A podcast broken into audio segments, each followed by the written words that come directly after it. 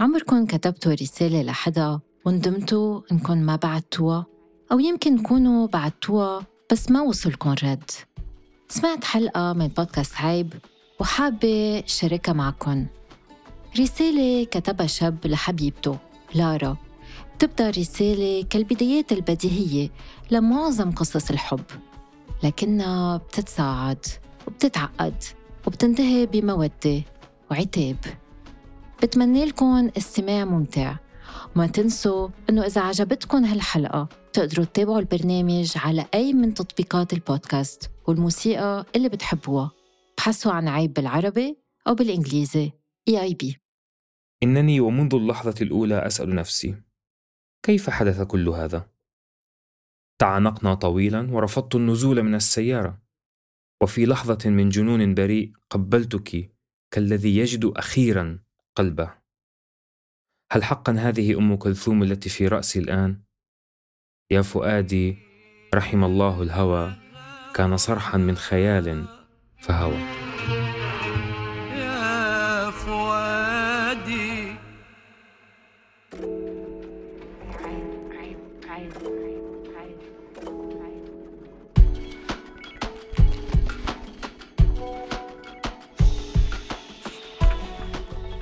عبر التاريخ اتغيرت طرق تواصلنا كتير بس الأكيد إنه الرسائل كيف ما صار شكلها تشبع حاجة البشر للتعبير والتلاقي مع الآخر.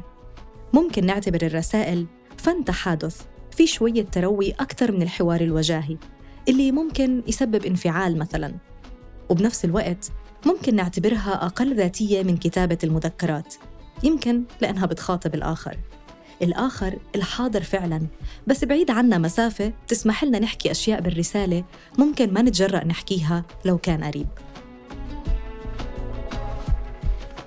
أنا تالا حلاوة من فريق صوت.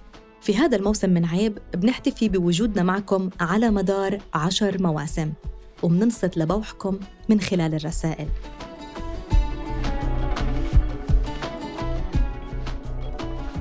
رسائل الأيام السبعة. سلسلة كتبها شاب لحبيبة من الماضي ولخصناها برسالة واحدة وغيرنا أسماء أهل الماضي عشان نتركهم بحالهم. أحداث هذا الحب وقعت في مدينة رام الله في فلسطين المحتلة.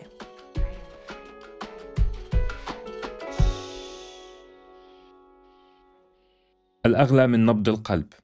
لارا أنا لست غسان كنفاني فلا تكوني غادة السمان.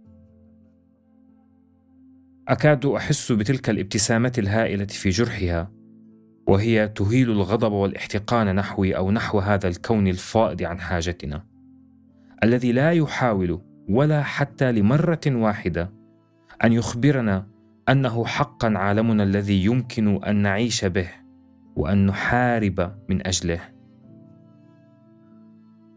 لكن لا بأس فهذه هي المعارك التي لا نختارها. أو يمكن لنا أن ندعي اختيارها. إلا أنها في الحقيقة تجذبنا إليها فنندفع نحوها دون أن نسأل عن جدوى الحياة بها أو من دونها. كالمعركة معك أو من أجلك يا غاليتي. إنني ومنذ اللحظة الأولى أسأل نفسي كيف حدث كل هذا؟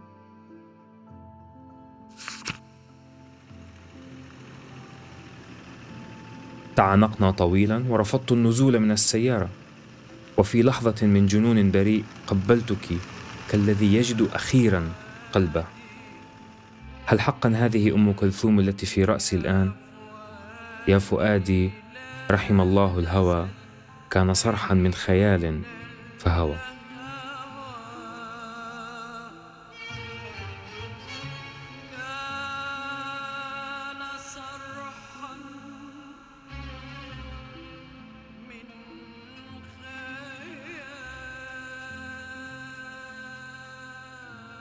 ورغم ذلك كانت الهزيمة مجرد طريق معبد بالورد وأنت طريق إلى الجنة المفروش بالغضب والتحمل والمزاج المتوتر من عينيك. والشعر المحاصر بالفكر والأيديولوجيا والقصيدة التي تطارد خلف أسوار قلبك. هذه الأغنية المتوترة وهذه سيجارة الغضب وهذا عناق التراضي وهذا نهوض الفجر. وهذا التوقف أمام البيت لساعات وساعات حتى يطمئن الجار من عاشقين متوترين من صمت الكون. هذا الطريق إليك مفروش بالنوايا الحسنة إلا أنه طريق وعر وصعب وطويل. ولهذا وربما لصعوبه هذا الطريق قررت المسير إليك. فماذا حدث؟ يبدو أن علي الآن أن أعيد شريط رأسي نحو الخلف شيئا فشيئا وأبدأ بالتذكر. هذا تحد حقيقي كما تعلمين. لكن الحمد لله لقد دونت كل شيء حدث بيننا يوما بيوم وساعة بساعة وكأس ويسكي بكأس ويسكي. نعم للجنون أشكال كثيرة من بينها عدم القدرة على التذكر إلا تلك الأشياء الحزينة.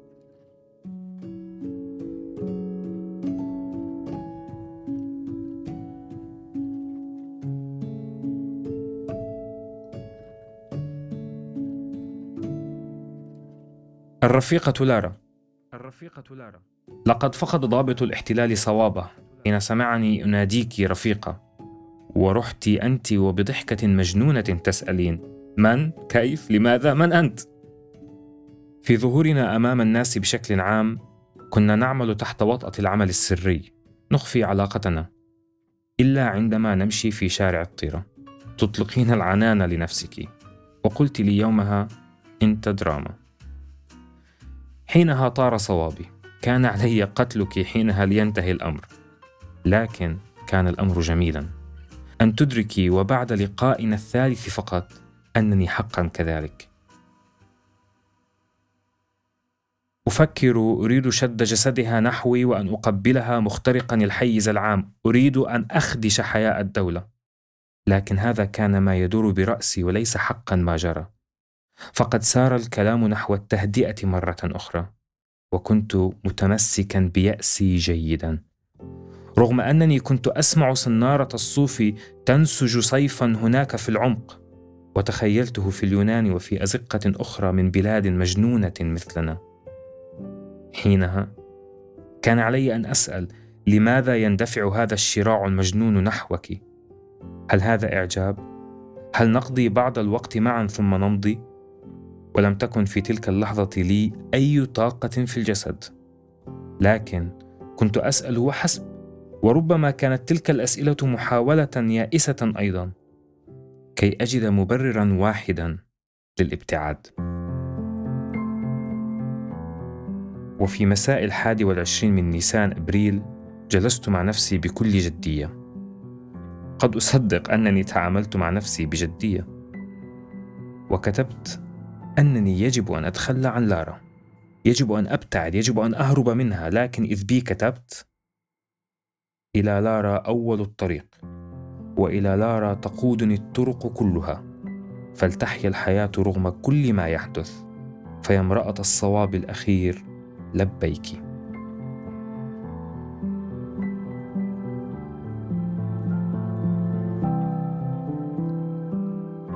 لا تزالين الغالية لارا. لا يمكن الآن والآن تحديدا أن نتصرف على أننا كنا معا كما لا يمكن أن نتصرف على أننا لم نكن معا. لا يمكن أن تكون الأشياء عامة لهذه الدرجة. فهل هكذا حقا سينتهي الأمر؟ كلا. سأعود إلى السحر الذي حدثتني عنه مرة. لا يمكن أن أتنازل عن ذلك. وإن ترحلي تغيبي تعودي أو لا تعودي فهذا السحر لا يمكن أن يغيب. أو أن أضع رأسي بين يديك بعد الهزيمة. لاجئا ضل طريق العودة إلى البلاد. أعطيك رأسي المبتل. كما قال كنفاني. إننا حقا نحاول تفسير كل شيء بالفكر والمعرفة إلا أننا نجرد قلوبنا من معناها إن فعلنا ذلك مع من نحب. لا يمكنني قراءتك تبقيا حتى وإن كان ضروريا في مراحل متقدمة. أنت أكبر من ذلك وأعمق من ذلك وأهم من ذلك.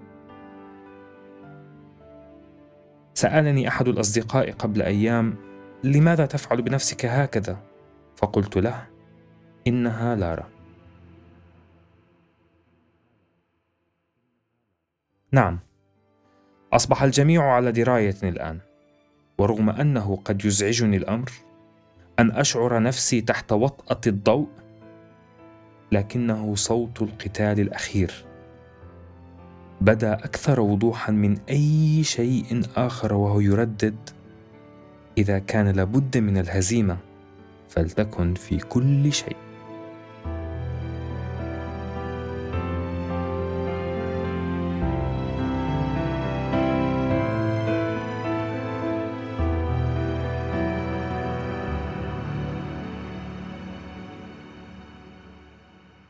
ولماذا أحبك؟ هذا سؤال يومي تفيض فيه الإجابات عن حاجتي فأنا لست بحاجة إلى الكثير من الإقناع. عيناك يمكن أن يبدأ كل شيء منهما فهما قصة البداية وبهما يبحر الخيال وفوقهما ترسو السفن العائدة من القتال وتتعافى من انكسار الأمل. إليهما يعود التائهون من المدى. ونحوهما يصلي الفلاحون وأنا أطيل التأمل بهما. شعرك؟ يا إلهي هل حقا أفعل هذا؟ رائحة الشامبو الذي بحثت عنه طويلا بلا فائدة كانت تقسو علي كل مرة نلتقي فيها. والأصعب كان إذا كنت قد استحممت قبل اللقاء. وصناعة الجدول في لحظات التوتر الهادئة أو التركيز المفرط. حركة الرأس السريعة في لحظة مرور شعاع الشمس. تلك اللحظة تكفي لأن يلتقط الكون نفسه الأخير ويموت راضيا بكل ما فعل.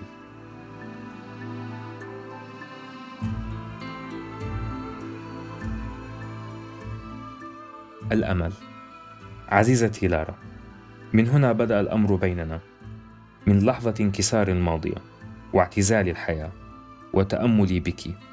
ومن كلمة وصلت إلى القلب هادئة وبلا توتر. ومن رقصة عفوية. وفي مقاعد الحديقة وأوراق شجرة مبعثرة. ودفتر من الجلد ظل فارغا من كل شيء إلا منك. ومن موسيقى وأغاني كثيرة. ومن جوليا التي كانت جزءا من المؤامرة ضدي في إحدى اللحظات. أنا مش إلك بقفص صغير بدك ياني يكون وأنا بدي طير وجناحاتي تمون حوسع الفلك أنا مش إلك ولا قلبي إلك. أنا مش إلك. أعرف يا عمري أننا قد لا نكون معا وأن هذه الرسائل قد لا تعني شيئا لكنني متمسك بالأمل وبي يقين هائل نحوك. ربما لا يصلح أن نكون معا. ربما لن يفلح الأمر وإن مضينا به. لكنه الحب يا صديقتي. فماذا أفعل؟ وهل أقتنع بالهزيمة أخيرا؟ ونلتقي مثل الغرباء الآن؟ هل حقا سينتهي الأمر هكذا؟ بلا عناق ربما أو حتى اتفاق بالتخلي؟ قبل أن يحدث الذي حدث كنت أقنع نفسي بالانتظار لكن حدث ما حدث يا عمري وهاج الغضب فجأة حين مللت الانتظار. لم أكن يقظا في حياتي كتلك اللحظة التي قبلتك فيها وقلت لك وداعا ثم عدت بعدها بثوان لم أحتمل لثانية فقط أن أجلس في السيارة وانت على باب البيت. ولم أحتمل صعودك إلى البيت وأنا أنظر إلى عمري كيف ينتهي. أنا مثلك لا أعرف ماذا أفعل الآن لكنني سأكتفي بالأمل. قد تعودين وقد أعود إليك وقد ترحلين وأغيب تماما ولا أعرف أيضا كيف حدث ذلك كله بيننا. لكن أعرف شيئا واحدا. أنك قديستي وأنك في نهاية الأمر حبيبتي.